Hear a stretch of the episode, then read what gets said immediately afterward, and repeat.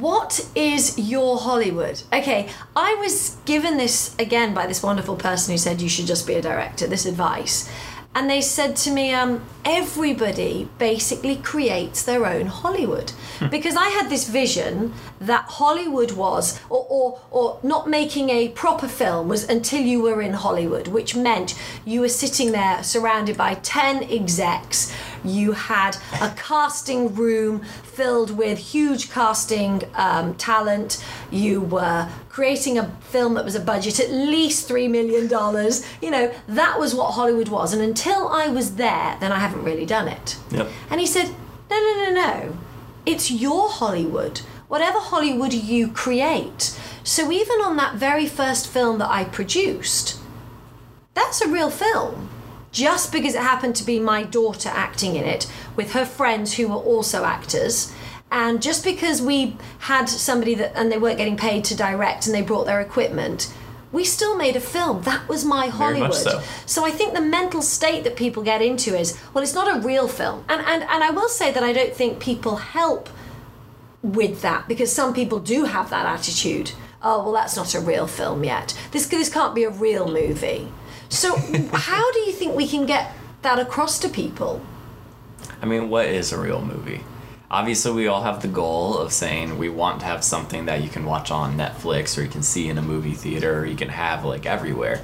But at the end of the day, that's such a small fraction of everything gets produced, even with relatively decent budgets. So at the end of the day, you have to sit there and tell yourself, I'm going to tell a story. Oh, I'm going to tell you. and we've seen something." terrible things with big Oh. budgets. Oh, for sure. It's not like suddenly you get 150 million dollars and it's like it's going to be good. Yeah, far from it. It's definitely one of those things where you have to just come to a realization that a movie is a story that has a start, a middle, a climax, and a finish, and that uh-huh. it's on camera and it's told. You know. Well, and you've already kind of told us about, you know, what if I don't have a script? Actually, that's not an excuse. There are several things you can do. Find a book that you like and just turn that into something. Tell, find a joke that you like and turn it into a three-part short. You know, find a friend Yep. who's got a script. There are millions, literally millions of people who have those scripts. Now, I'm not necessarily going to say they're any good,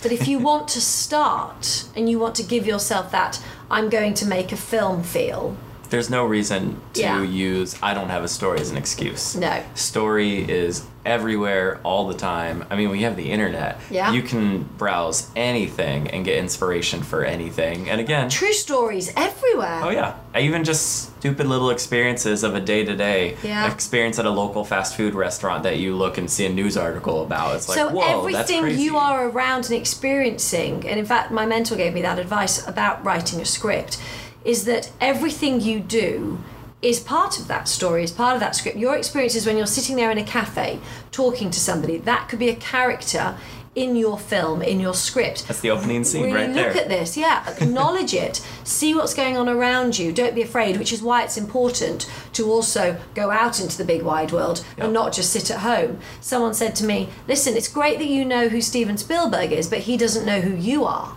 and I was like, "That's really, that's a really interesting way of looking at things." I'm sitting at home merrily working, thinking I'm a director and a filmmaker, but nobody knows about me. Nobody oh, knows yeah. what I'm doing. Oh yeah. I mean, that definitely goes into some of the other stuff we talk about with networking and things yeah, like that. definitely, I mean, it's, definitely. it's a journey. yeah, hang tight for that one because that's a good one. So even the excuse of what if I don't have a camera? That now doesn't exist. Nope, everyone has a phone. You've everyone got has a camera iMovie phone. now. You can edit on it. So I think the problem is that that takes us back to people saying, "Yeah, but that's not a real film. Yeah. but that's not a real film." But see, that's self confidence again Yeah. too, because Yeah. Mm-hmm. a real film has a different definition for every single person. To one person, it's a fifty million dollar blockbuster. To another person, it's just a little indie thing. But I mean, what is a real film again? You yeah, know, even especially nowadays. how many times a day do we see a commercial? That is a high end project that took tons of people, tons of effort, lots of money, and you see a million of them a day. They tell a story, granted Yeah. about a product, but that is higher quality filmmaking, quote unquote, than a you know Yeah, lots of short films and things. quality, you know? unbelievable. And it's like that's just that's a film. It's a Okay. it's a thirty second, not even. Film. I've got one more excuse though. What if I don't have a budget? What if I don't have any money? How am I going to do that? Well, see, again, I think that's really interesting as well because one of my favorite exercises every year I've been participating with a couple of friends is that 48 hour film festival. Mm-hmm. And that is the perfect, perfect, perfect setup for someone who doesn't know anything about filmmaking because there's a zero uh, entry level knowledge like requirement. I mean, they literally say, here's your genre, here's a character, here's a line that has to be said, like a few little pieces. So that kind of gives you almost the confidence of like, oh, okay, now I have these rules, I can write something. yeah. And then you have two days to shoot any and anything and get it edited and then turn it in. And you go to these things and you see people of every skill level. Yeah. I mean, you know, obviously as a professional filmmaker, like one friend and I that typically do it together, we just get a bunch of random people. We don't bring a crew, we don't have money, we don't Yeah, have any of that stuff. And for us, it's a good exercise in returning to kind of the roots of our filmmaking. Well, because it does stop you when you think, I can't do that unless I have the money. And when you go to the screening, what's great is that ours may be shot on a high end cinema camera with all these lights, but then the film right after it or right before it was shot on an iPhone in a park with one person. And if the story's good, Exactly. then, then it works anyway. If the whole audience is laughing and loving Yeah. their story, no matter what the production value is, Yeah. then I'm nervous when ours shows. because regardless of how pretty it is, if our story doesn't hit, if our Yeah. characters don't resonate with the audience, their film was you can have all technically a better gear, film. but no idea. And so that's where Yeah. stories, again, so important. story, story, story. and anyone which- can make anything, and it's not Yeah. about the technical quality. It's Well, about keep taking you back to that as well because it really is story, story, story, which, gosh, I've learnt in a way the hard way because I've kind of thought, oh, I've got this story, I can make that into a feature. And actually, maybe it, first of all, needed more work.